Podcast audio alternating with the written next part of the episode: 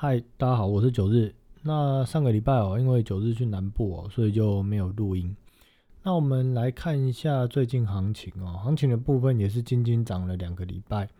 那在上个礼拜四的下午，台积电的法说，那其实每一次的一个法说，台积电的法说法人主要的一个观察重点，都是说在于台积电的一个产业，它的一个营收占比部分哦，这个产业营收占比的一个增或减。表示就是说，呃，什么行业正在成长，以及什么样的一个行业它正在成长放缓。那既有这样的一个资讯哦，去衍生或者去发掘所谓的一线、二线或三线的一个股票或投资标的。那根据上礼拜四哦，台积电公告的这个二二一年第一季的一个营收应用的一个分布比重哦，智慧型手机占四十五趴，这个 HPC 哦，高速运算占三十五趴。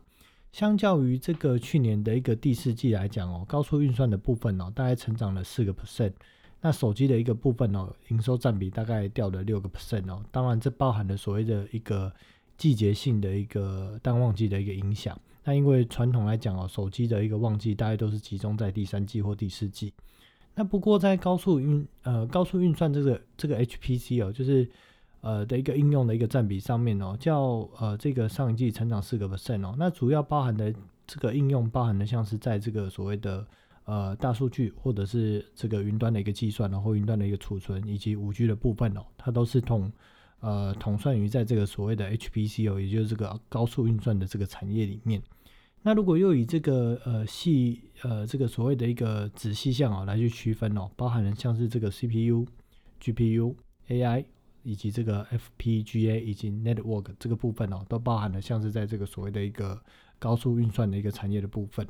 那根据研调机构的一个统计哦，整个高速运算的一个呃产业的一个成长哦，从二零一五年到二零二二年哦，年复合的一个成长率哦是快接近二十 percent。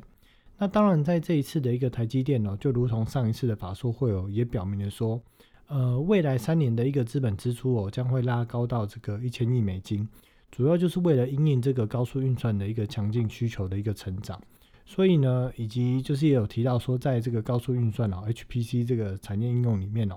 也是会是在未来数年的一个主要的呃需求的一个来源。不过，为什么在上个礼拜四哦下午法说会结束之后，包含了在当天晚上的这个呃台积电的台积电的这个 ADR，以及在隔日的这个台股的台积电哦都没有上涨反应？反倒还是以这个开低盘开出哦，主要就是因为说，在这个法说会的一个内容，其实仅仅只是符合市场的一个预期，市场一个期待的一个内容，而股价其实也早就已经反映或已经过度的一个反映它合理的价值。那如果我们在今年年初我就有提到，如果以今年呃市场法人最乐观的一个预估哦，EPS 二十三块钱来去计算哦。目前台积电六百一十块的这样的股价，本益比大概在二十六点五倍。那根据这个台股一个合理的一个本益比来看哦，呃，长线如果要具有投资效益的一个本益比哦，大概都要落在二十倍以下。那甚至如果一间好的或者一间正在成长中的一个公司哦，我们去投资一档标的、一档股票，要有超额的这个长线报酬率的一个投资哦，甚至本益比可能要在十五倍甚至十三倍以下。但是如果本益比已经来到二十倍或者是二十五倍以上哦，大概都是仅存于所谓的一个短线价差的一个套利空间而已。如果长期下来，呃，买股票本益比都是追在二十倍以上哦，基本上大概都是以这种呃输多赢少的一个状况居多。那为什么在过去几个月来哦，九日不太去谈所谓的一个基本面或产业研究部分哦？主要是因为目前台股这个位阶，或者说这么多的股票的本益比哦，其实，呃，在这个时间点已经没有称得上什么可以投资的价格可言哦，基本上都也是进入一个所谓的一个投机赌博的一个价格的区间带，或者说本益比，所以在这个时间点去谈基本面或产业研究没有太大的意义哦，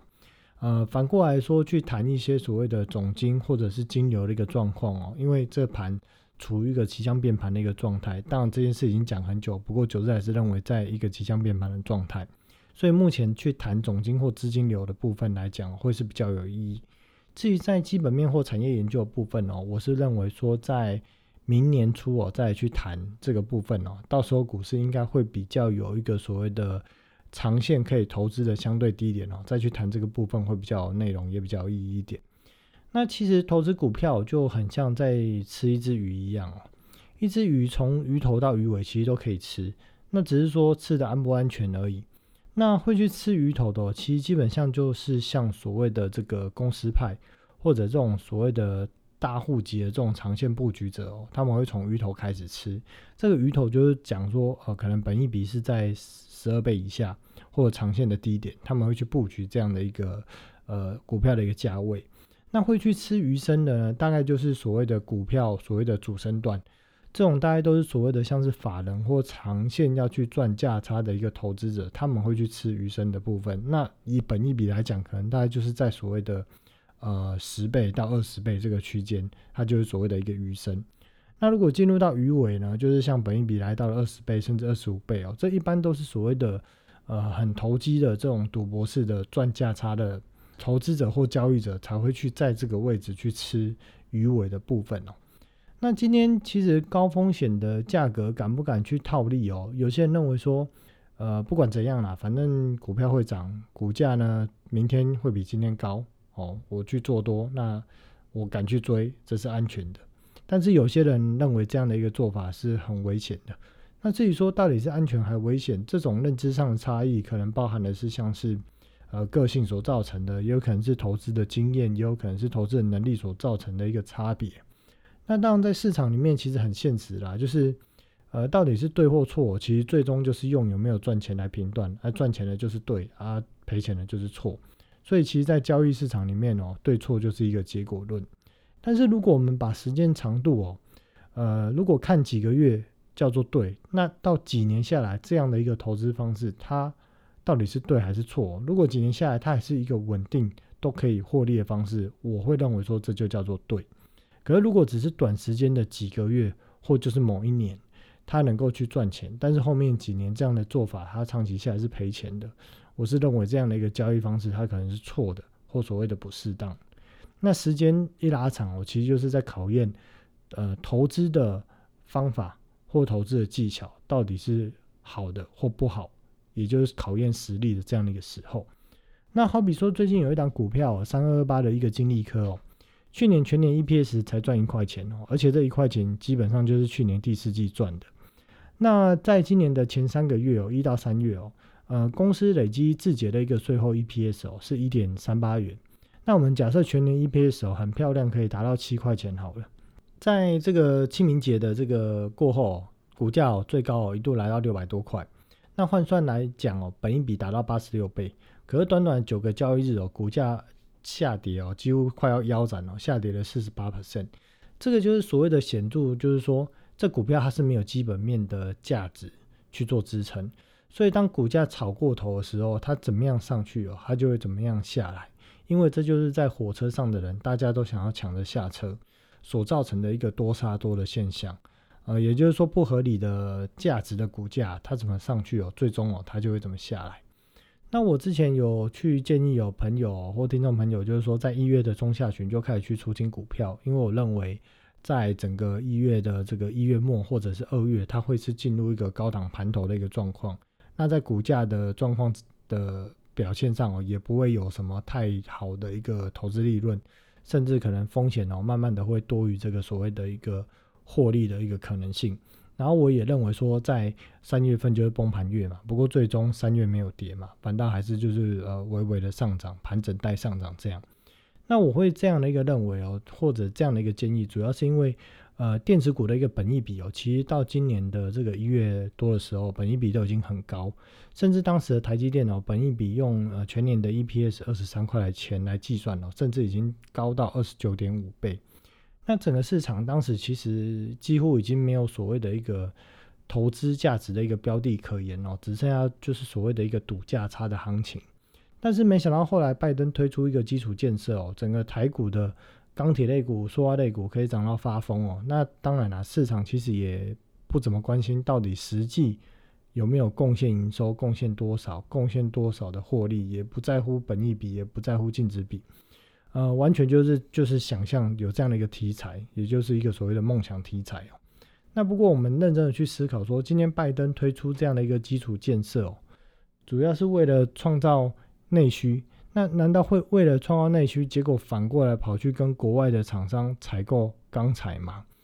只因为国外的钢材比较便宜啊，然后就跑去跟国外采购，这件事情合理吗？这样它有带动所谓的一个创造内需，创造呃所谓的国内市场就业的一个机会吗？我认为是没有的。我认为最终它还是会，虽然国内价格比较高，但是它还是会比较偏向大量的采购美国本土国内的一些钢材或基础建设所需要用到的一些原物料。那这二点多兆的一个基础建设哦，其实它是所谓的叫做财政政策，不像是过去的印钞票或者是升降息的货币政策。也就是说，这样的一个钱，它不会是直接或凭空的冒出在市场里面，变成一个可投机性的一个热钱炒作。而这样的一个基础建设的一个投入，它也至少是需要分批很多年，可能至少五年到十五年的时间哦，慢慢的将这个二点多兆投入市场。但是没想到这件事情可以让台湾的这些钢铁塑化股的股价炒到这样的一个炒到这个样子哦，炒到几乎已经是发疯的一个状态哦。那确实啊，现在的行情哦，对于在交易的层面来讲哦，只要有勇气就可以赚钱。那什么叫做有勇气呢？就是每天的这个收盘或者是开盘哦，只要闭着眼睛买，就是赌啊收盘会拉，或赌明天就会上涨。啊，只要呢有涨就卖，这样这样就是赌对了，就是有勇气就可以赚钱。啊，隔天如果没涨怎么办呢？就是跌下来再买，或者是等涨上去再卖哦。就是赌行情永远都不会下跌，永远都会涨。那如果真的要设停准哦，就是有些人会觉得说，哦，我停准可能设呃十日均线啊，或者最差设二十日均线啊，就是如果破了就闭着眼睛砍。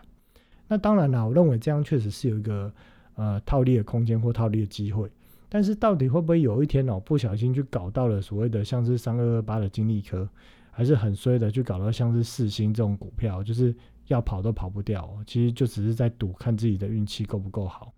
那像这几天我也在跟朋友来聊聊天呐，就是说，呃，目前整个不论是大盘啊，或不论是美股啊，就是那个热度简直是热到发烫。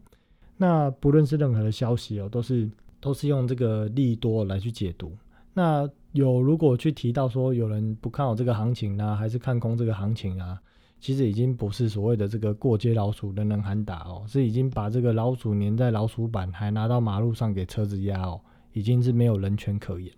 不过我觉得还是不违背自己的良心呐。我觉得宁可要当那只被鞭尸的老鼠哦，我还是要善意提醒这个大盘虽然涨成这样子哦，但它有它的隐含性的一个风险存在，而且这个风险是很大的。那目前台股还是在呈现一个金金涨的一个状态哦，短线当然看起来还是没有一个转弱的现象，但到底会不会如同就是像风筝断了线哦，瞬间就崩盘？其实这点来讲真的很难说，因为目前的一个盘面就是一个所谓的。拼气势、拼氛围的一个行情，那其实，在基本面啊，还是所谓的理性投资的部分啊，完全没有需要去讨论的空间哦，因为已经没有投资的价值可言。那根据经验哦，大家可以去看过去每一次大盘在崩盘前的前一天的日 K 哦，其实都是看不出有崩盘的迹象，这个盘说变就变，有时候可能一两天的回档就可以跌掉一两周的涨幅哦。甚至一个礼拜回档可以跌掉两三个月的涨幅，这个都有。那像回顾当年在二零零八年要崩盘之前哦，也是跟现在的行情一样哦，就是说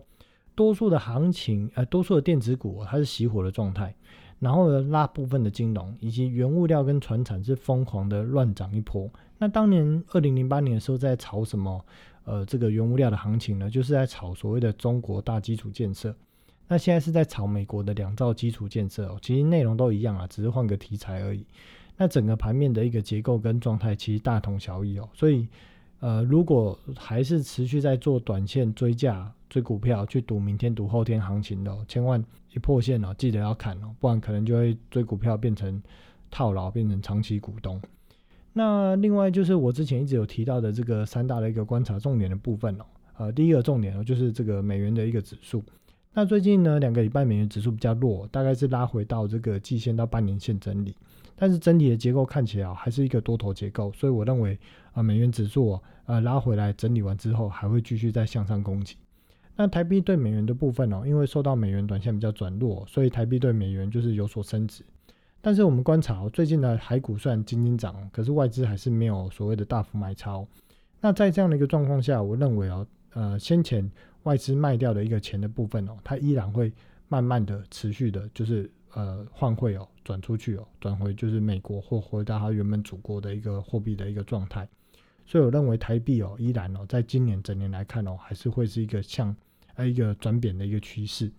那指数的部分就很吊诡哦，台股从这个大区间的一个暴涨暴跌哦，呃变成去拉金融跟船产啊，成为一个上涨的一个动能。那所谓的筹码推动呢，扮演的角色变成是散户的融资大军跟散户买基金的钱，透过投信的手进市场去买超哦，扮演整个大盘向上攻击的一个角色。但是这样不稳定的一个筹码，到底可以让这个盘撑多久，就要看这个盘不理性的一个气氛可以维持多久。但可以确定的是，呃，这样的一个股价上涨哦，已经完全偏离了所谓的实质的这个基本面的一个支撑哦，就是没有投资价值可言。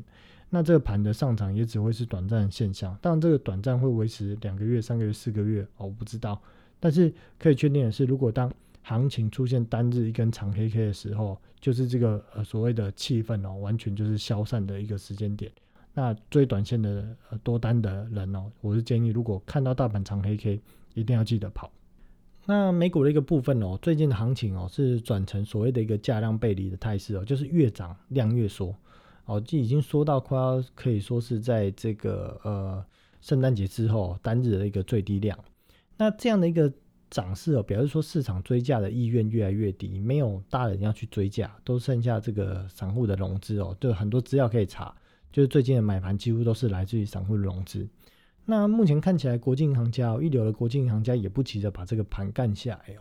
那可能的原因哦，是我认为可能正在布局所谓的一个空单，那到时候呢要将多单哦一次一网打尽。那理由很简单哦，因为目前股价太高了。那如果这个呃国际的这个一流银行家哦，他们也卖的差不多了，那要让这个股市哦大幅回档哦，让这个市场内的一个筹码大幅停损砍出的最好方法就是。呃，在高档哦，一次一网打尽，让这个指数和股价大幅的一个回档。那在低档的时候呢，让这些单子哦停损出来之后，在低档慢慢的去吸纳，或者去沉淀这些筹码，慢慢慢的去布局，大概维持半年到一年左右的时间哦。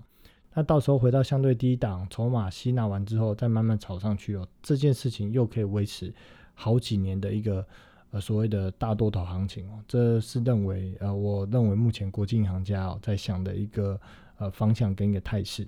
那在债券的一个价格哦，短线是进入一个横盘整理。那我是认为说，呃，债券的价格还会持续下跌，也就是说，殖利率还会继续的上升。十年期债券的殖利率哦，基本上涨破两个 percent 哦，是迟早的事。那短线的一个止跌哦，主要是因为呃有部分的法人机构认为说目前的债券价格是相对便宜的，所以进场抢反弹所导致的一个暂时止跌的一个迹象哦。那我认为在这个买盘哦，呃买的差不多之后，债券价格依然会持续继续下探，也就是殖利率哦会继续的上升。好，那这一期的一个节目做个总结哦，就是说目前这个盘哦，短线依然在金金涨的一个状态。那这样的一个气氛要被终结了，就是要等待一根至少可能八百点以上的一个长黑 K。以台股来讲，那因此说发疯的行情哦，高点其实有理性或者用理性的方式哦是无法去预期的。但是理性的人哦，可以选择要去吃鱼生还是鱼尾，也就是说要让自己的资产冒险，还是要在安全的位置哦去做长线的投资布局哦，这是可以自己去做选择。好，今天节目就到这里哦。那依然有想要跟九日互动或看更多的内容，可以上这个 FB 搜寻九日说白话。那我们就下周见，拜拜。